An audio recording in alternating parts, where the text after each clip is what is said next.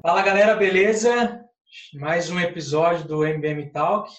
Hoje a gente está num cenário diferente aqui, Jornal Nacional. Hoje está top, hein? De noite. Cleitão está aqui comigo e hoje nosso convidado é a Mari. E aí, Mari, beleza? Oi, pessoal. Tudo bem? Bom. Bonito terno, hein, Mari?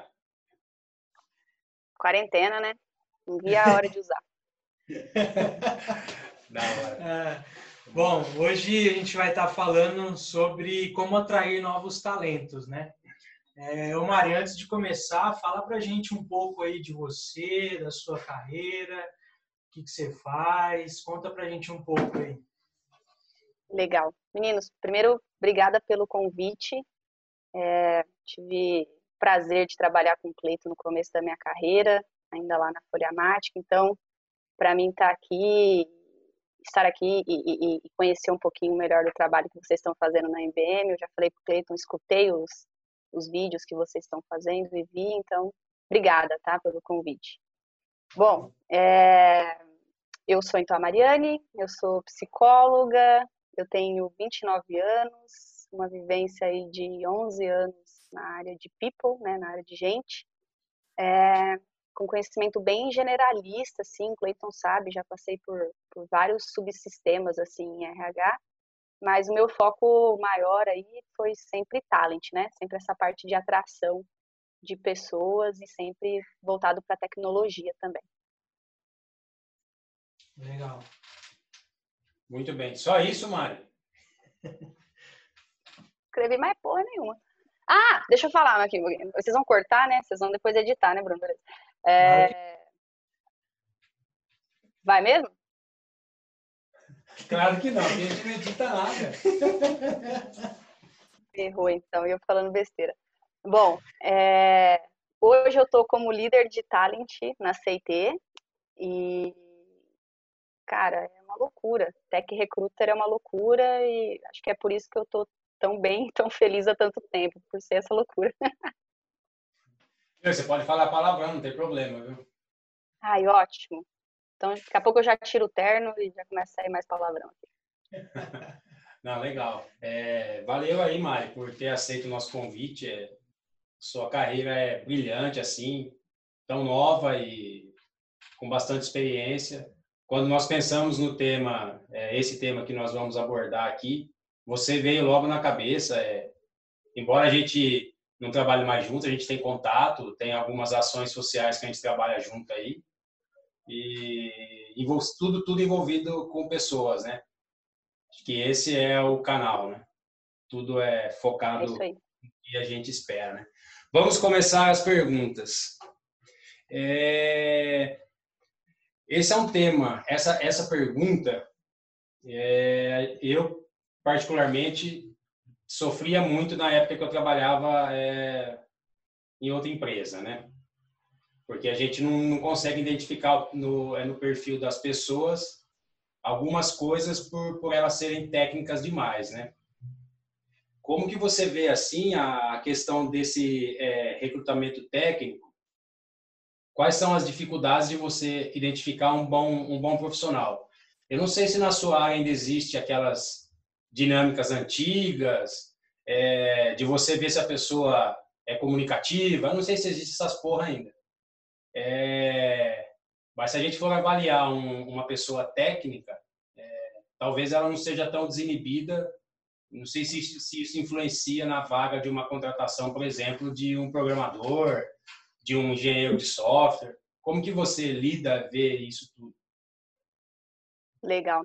Sabe, Cleiton, que as maiores dificuldades que a gente encontra hoje e até hoje em atração mesmo e a parte da entrevista é, a, é o entender que, o, que a gente está em processo de aprendizagem, né? Então vamos, vamos falar um pouquinho do até do ágil que eu sei que vocês falam muito sobre isso.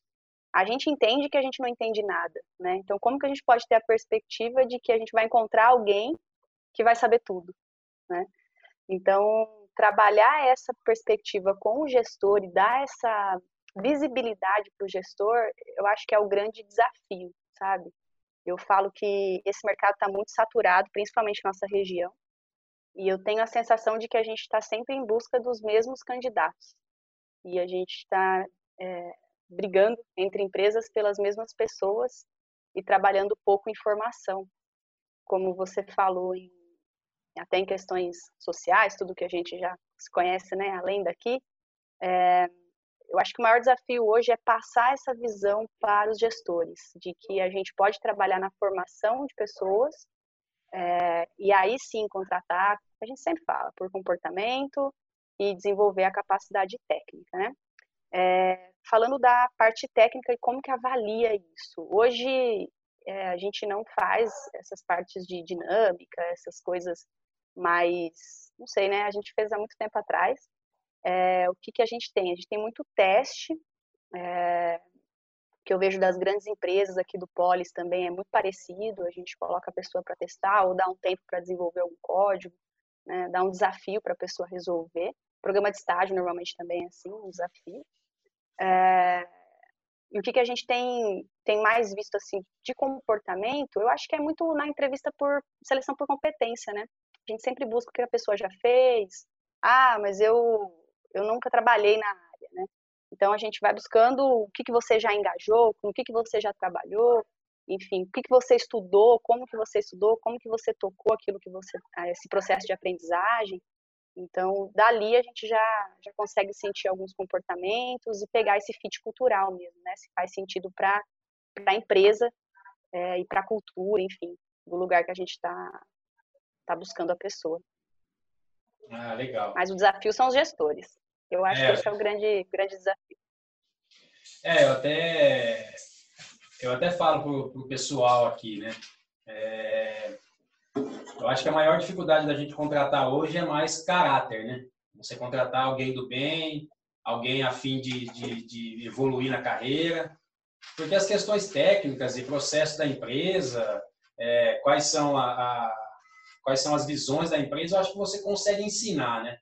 Agora, caráter, espírito de equipe, é, uma pessoa a fim de trabalhar, eu acho que o trabalho de vocês, acho que é mais tentar enxergar isso na hora da entrevista, né? Porque se você pensar é numa pessoa técnica mesmo, é, a maioria deles pouco, pouco falam, né? Eles pouco falam, né? É, normalmente são cabeludos, roupa de rock e eles não são desinibidos, né? Eu acho que é legal esse papel de vocês conseguir identificar essas essas outras qualidades que os gestores normalmente não enxergam, né? Eles só querem produzir, produzir, produzir e não se preocupa com a parte da pessoa, da, do RH, né, na verdade. Né? É, eu tenho visto um cenário bem diferente no contexto que eu estou hoje. É, aqui a gente já consegue ter essa visão de gente, né, de pessoas, da, da possibilidade de desenvolver cada um, e de novo desse processo de aprendizagem e informação que nós estamos passando, né? Nós estamos nesse processo como como sociedade, né? Imagina as pessoas, os, os profissionais e tudo mais. Então ter esse, eu, eu falo assim, né? O processo de, de, proposta, de roxinho que a gente tem dentro dos clientes, né? Ele é tão é, demorado. Então, por que que o processo de trazer alguém para botar isso, em, botar é péssimo, né? Mas para colocar isso em prática, é, tem que ser tão rápido, né? E por que sempre os mesmos profissionais? Será que eu não consigo trabalhar numa formação pensando muito no, de novo, no fit cultural, em alguém que é engajado com a minha marca, em alguém que acredita no que eu faço? Isso com certeza lá no final, é, mesmo que o tempo de, a curva de aprendizagem seja um pouquinho maior, lá no final isso reflete muito melhor, até pro pro produto, enfim, pro cliente no final mesmo. Concordo, 100%. Legal. Ô, Mari, a gente, pegando um gancho nisso aí, no vídeo da semana passada a gente, Cleitão me entrevistou, a gente falou um pouco de carreira, né? E, Legal. E a gente falou bastante nessa questão da pessoa querer, né? Dela querer crescer, dela ir atrás. como você vê isso daí hoje na parte do recrutamento? Você sente uma dificuldade das pessoas, tipo, sei lá, contrata e vira outra pessoa depois, ah, daquele jeito ela vai ficar para sempre. Como que você vê isso daí? A galera tá buscando ou não? Legal. É, eu acho que a empresa ela tem o desafio de propor as ferramentas, sabe? De dar o caminho. Falar, ó, é por aqui. Mas o protagonismo e, e a decisão, o querer, a atitude, não tem jeito, é da pessoa. É, mas o dar a ferramenta passa por uma liderança próxima, uma liderança que dá feedback, não é feedback formal, não é chamar numa sala, não é nada disso, é falar, ó, isso aqui foi legal, isso aqui não foi, e, enfim, aí a pessoa ela vai saber o que, que ela pode fazer, mas e sem, esse, e sem esses feedbacks eu acabo nem imaginando como pode ter esse protagonismo, né? Mas é, sinto que essa geração que está chegando, ela já tem essa pegada de, de buscar a ferramenta, mas sinto ainda que as empresas ainda têm muito que caminhar para proporcionar esse caminho. Assim é, para que as pessoas possam ter esse protagonismo mais facilitado, vou chamar assim. Uhum. Mas na nossa área a gente é privilegiado, né? A gente tem muita, muita gente autodidata, galera que gosta de estudar, gosta de aprender, gosta de testar coisas diferentes. Então, quando a empresa explora isso, ela cria o um ambiente para essa inovação, aí, aí a gente explode. Aí é só coisa boa. É, eu acho que é uma questão cultural, né? É, Hoje, as empresas fazem marketing é, disso, né? Pô, mas trabalhar de bermuda, trabalhar de tênis, um ambiente legal, pô, o chefe que deixa sempre a porta aberta, o cara que fala palavrão no corredor, brinca com todo mundo. Cara, eu acho que é esse o modelo que tem que ter, né? De abertura e... É, depois nós vamos falar disso de... Deixa eu ver até se tem aqui para eu não pular alguma coisa de não, vai ter, não vou perguntar já não, mas é uma, é, eu acho que é um diferencial para você reter as pessoas, né? Nós vamos falar disso Sim. depois. É, eu vou mudar um pouco essa pergunta aqui que eu estou colando aqui igual do jornal, porque o Bruno perguntou algo e você respondeu duas coisas na mesma pergunta, que você é muito inteligente. Né? Ai, desculpa. e como que você vê assim? Eu particularmente tenho uma, uma opinião é, um pouco controversa com relação aos, aos jovens. É, antigamente tinha-se tinha -se o sonho de trabalhar por muitos anos na, na mesma empresa, né? De você formar carreira. É, eu, por exemplo, trabalhei 15 anos dentro de uma única empresa e entrei como office boy e formei a minha carreira. Hoje os jovens, é, eles são muito, não sei se é, insanos ou malucos que, se eles tiverem uma proposta de emprego que seja pouca coisa melhor, eu acho que eles vão embora. Você vê, é, é você ver se que esse cenário ainda acontece ou não? É, eu acho que um pouco passa, Cleiton, pela saturada que a gente está no mercado de mercado tech aqui da nossa região, tá? Hum. Então tem muita proposta, O desenvolvimento tem que ser rápido, o processo de formação é rápido. Em um ano, dois anos, a pessoa já vira pleno.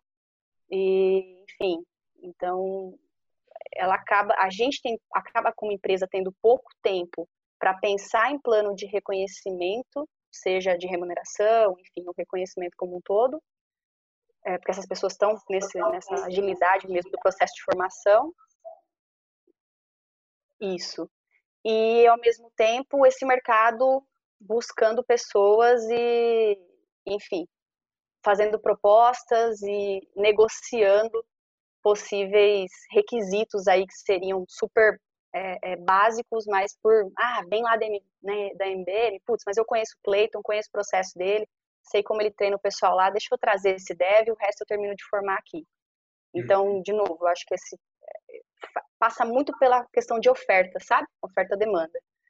Uh, mas eu não vejo com. Eu vejo como desafio, sabe, Cleito? Uma oportunidade de tipo, o que, que eu vou fazer para que essa pessoa queira ficar aqui? E, bom, eu acho que vocês vão perguntar um pouquinho sobre isso, não vou vou responder outra pergunta, mas aí fala um pouquinho sobre a parte de retenção de talentos. Enfim. Mas os jovens são hiperativos, né? Eu acho que eles são menos pacientes do que talvez nós, né? Nós em outros momentos. eu também uhum. fiquei 11 anos no mesmo lugar. Só que só que realmente não eu acho que eles têm a ideia de contribuição, sabe? Eu entrei naquele projeto, eu contribuí, eu fiz, ok, eu tenho a missão cumprida.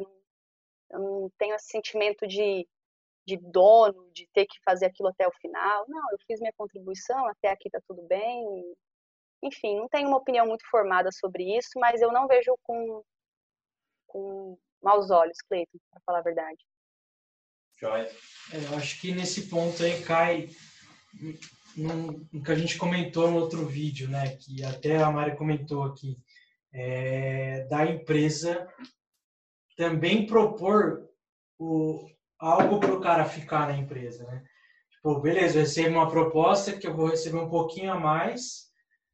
É um desafio, com certeza, de, de, de mudar toda a sua carreira, sua estrutura. Mas por que, que você trabalhou 15 anos, por exemplo, numa empresa só? porque você viu que você poderia crescer e você quis seguir essa carreira, né? Então, acho que depende muito da empresa também, né? Proporcionar isso para o funcionário, que foi o que a gente falou no vídeo de semana passada. Porque não adianta nada eu entrar numa empresa e eu ver que eu não tenho para onde crescer. Cara, a primeira proposta que eu receber, eu vou querer sair, porque eu vi que eu não vou ter para onde ir. Então, tipo, uma carreira de 15 anos, você não vai conseguir enxergar isso numa empresa que não Sim, te proporciona. Que não te dá oportunidade. Né? Então, acho que cai o lado da empresa também nesse caso. Se isso acontecer, você me fala, Bruno. Daí eu te mando embora. Você fala para mim também, Bruno. Deixar meu currículo camar. Não, tô brincando, mas assim, até para é, que o Bruno falou é a questão da ferramenta, né? E eu acho que não balizar a carreira do outro pela nossa, sabe? Ah, mas eu demorei três anos para me tornar pleno, cinco anos para me tornar sênior. Putz, o Bruno talvez vai conseguir isso em nove meses. E aí, o que, que eu vou fazer como empresa para lidar com isso, né? O que, que eu vou ter aqui de plano, de, de novo, seja de remuneração, de reconhecimento, do que for, de carreira, para lidar com isso. E, não, de novo, não balizar a pessoa pela, por experiências passadas. Essa galera vem com, com sede, muita sede. Então, a gente tem que ter desafio, tem que ter projeto o tempo todo para engajar. Sim, eu até, eu até comentei com o Bruno, né?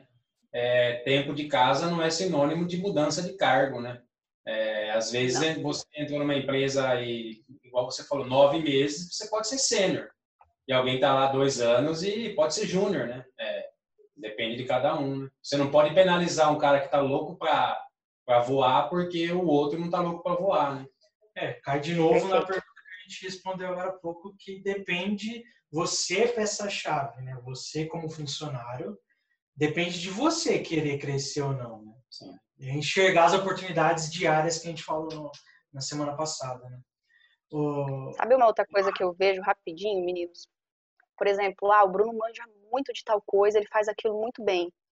Mas, pô, o Bruno tá cansado, sabe? Ele não quer mais fazer aquilo. Mas ele faz aquilo tão bem, é difícil tirar ele dali. Então, e aí aparece uma outra proposta com salário igual numa outra empresa, mas que lá ele vai ter a oportunidade de fazer o que ele sempre quis. Então, esse apego, sabe? Eu acho que é um, é um outro desafio também. Esse processo de sucessão, esse processo de formação, respeitar o tempo de cada um, desafiar cada um, é individualidade, sabe? Respeitar essa individualidade é, tende a dar sucesso. Legal, muito bom. Ô, ô Mari, já partindo assim para nossa última pergunta, acho que, tem que vai demorar aí também. Você né? pulou uma, né? O Bruno tá querendo me, me cortar, viu, Mari? eu tô descontando talvez que você me cortou. Eu percebi, Cleiton, eu percebi. É, mas é normal. o... Como que você vê, Mari, é, o cenário atual, que hoje vocês é, da área de psicologia, da área de recursos humanos, é, tá um negócio online, né? Eu particularmente gosto de gente, trabalhar com um monte de gente, brigar, discutir, resolver problemas voltado a pessoas com um monte de gente ao lado, né? Como que vocês, você, vocês da sua equipe, por exemplo, vê esse cenário atual para manter essas pessoas engajadas, a, o próprio recrutamento? Como que vocês estão lidando com isso? Legal. Falando um pouquinho como líder, Cleiton, eu acho que até uma pessoa de uma equipe da, uma, da, nossa equipe perguntou essa semana se a gente achava que a produtividade dela tinha baixado é, no work from home. E aí a resposta que eu dei foi que eu achava que a minha produtividade tinha baixado, porque presa em agendas, são reuniões e reuniões e o dia inteiro eu brinco que a gente combina tanto que não dá tempo de fazer, né? Fica uma reunião em cima da outra. É, eu acho que os ritos eles são muito importantes, né? E manter esses ritos com o time. Então, sejam weeklies, sejam dailies com o time ou individuais. Isso você tem que ter essa organização para que as pessoas saibam o que está rolando na empresa, para que as pessoas saibam o que está rolando no time, que elas tenham esse senso de pertencimento. Só assim elas vão conseguir ser autônomas, só assim elas vão conseguir confiar naquilo que você está propondo para elas, né? Isso falando um pouquinho na parte de liderança. Agora, do que eu tenho visto da, desse cenário mesmo de pandemia, né, tudo que a gente está vivendo, falando um pouquinho do, do recruiter, né, de como está para a parte tech, é, tech uh, eu tenho visto que agora as empresas estão aquecendo, tá? Todo o contato que eu tenho ali no Polis, com vocês, empresas aqui da região, agora voltou a aquecer, eu acho que o mercado é, sentiu, né, mas uh, por exemplo, aqui a gente já está com várias, várias vagas e isso tudo fomenta para que as pessoas tenham essa preocupação com produtividade, né? Então, vejo que foi, foram, foram três meses, foram, deu três meses, mais ou menos, né? É, é, intensos, é, mas que, que agora o mercado já, já vem respirando aí sem aparelhos e, enfim, começa a busca de novo por, por atração, de pessoas e tudo mais. Legal. Bom, agora você agora pode perguntar, viu, Bruno? Agora, Desculpa. Agora eu deixo. Desculpa. Ô, Mari, é, já na nossa última pergunta aí, é, o que, que você acha que as empresas elas podem fazer para chamar a atenção, para atrair novos talentos? E até mesmo manter, né? É, e até mesmo manter, né? Retenção e contratação de novos talentos. Legal. Eu acho que o. Eu até fiquei pensando um pouco nisso. Eu acho que é o se posicionar, sabe? É, seja por. Eu tenho um viés bem. Gosto de falar de diversidade.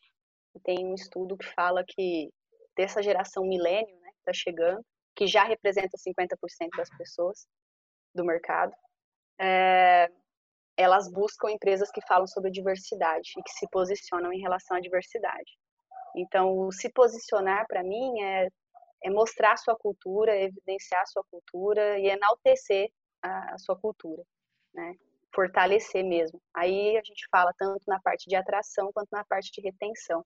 É o orgulho, o senso de pertencimento. Eu acho que esse é o grande, grande lance, sabe? Eu, eu sentir real orgulho do lugar que eu tô e sentir que é verdadeiro, eu confio.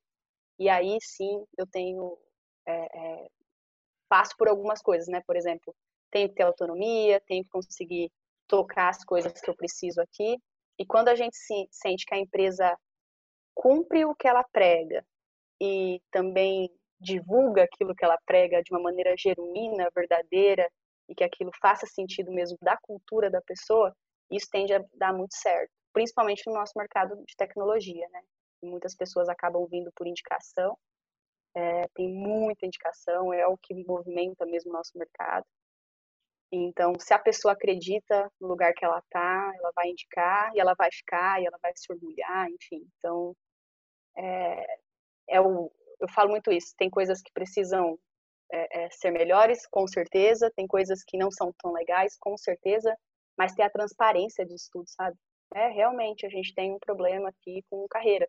A gente tem mesmo que lidar e tentar dar mais mobilidade para que as pessoas possam é, crescer aqui dentro.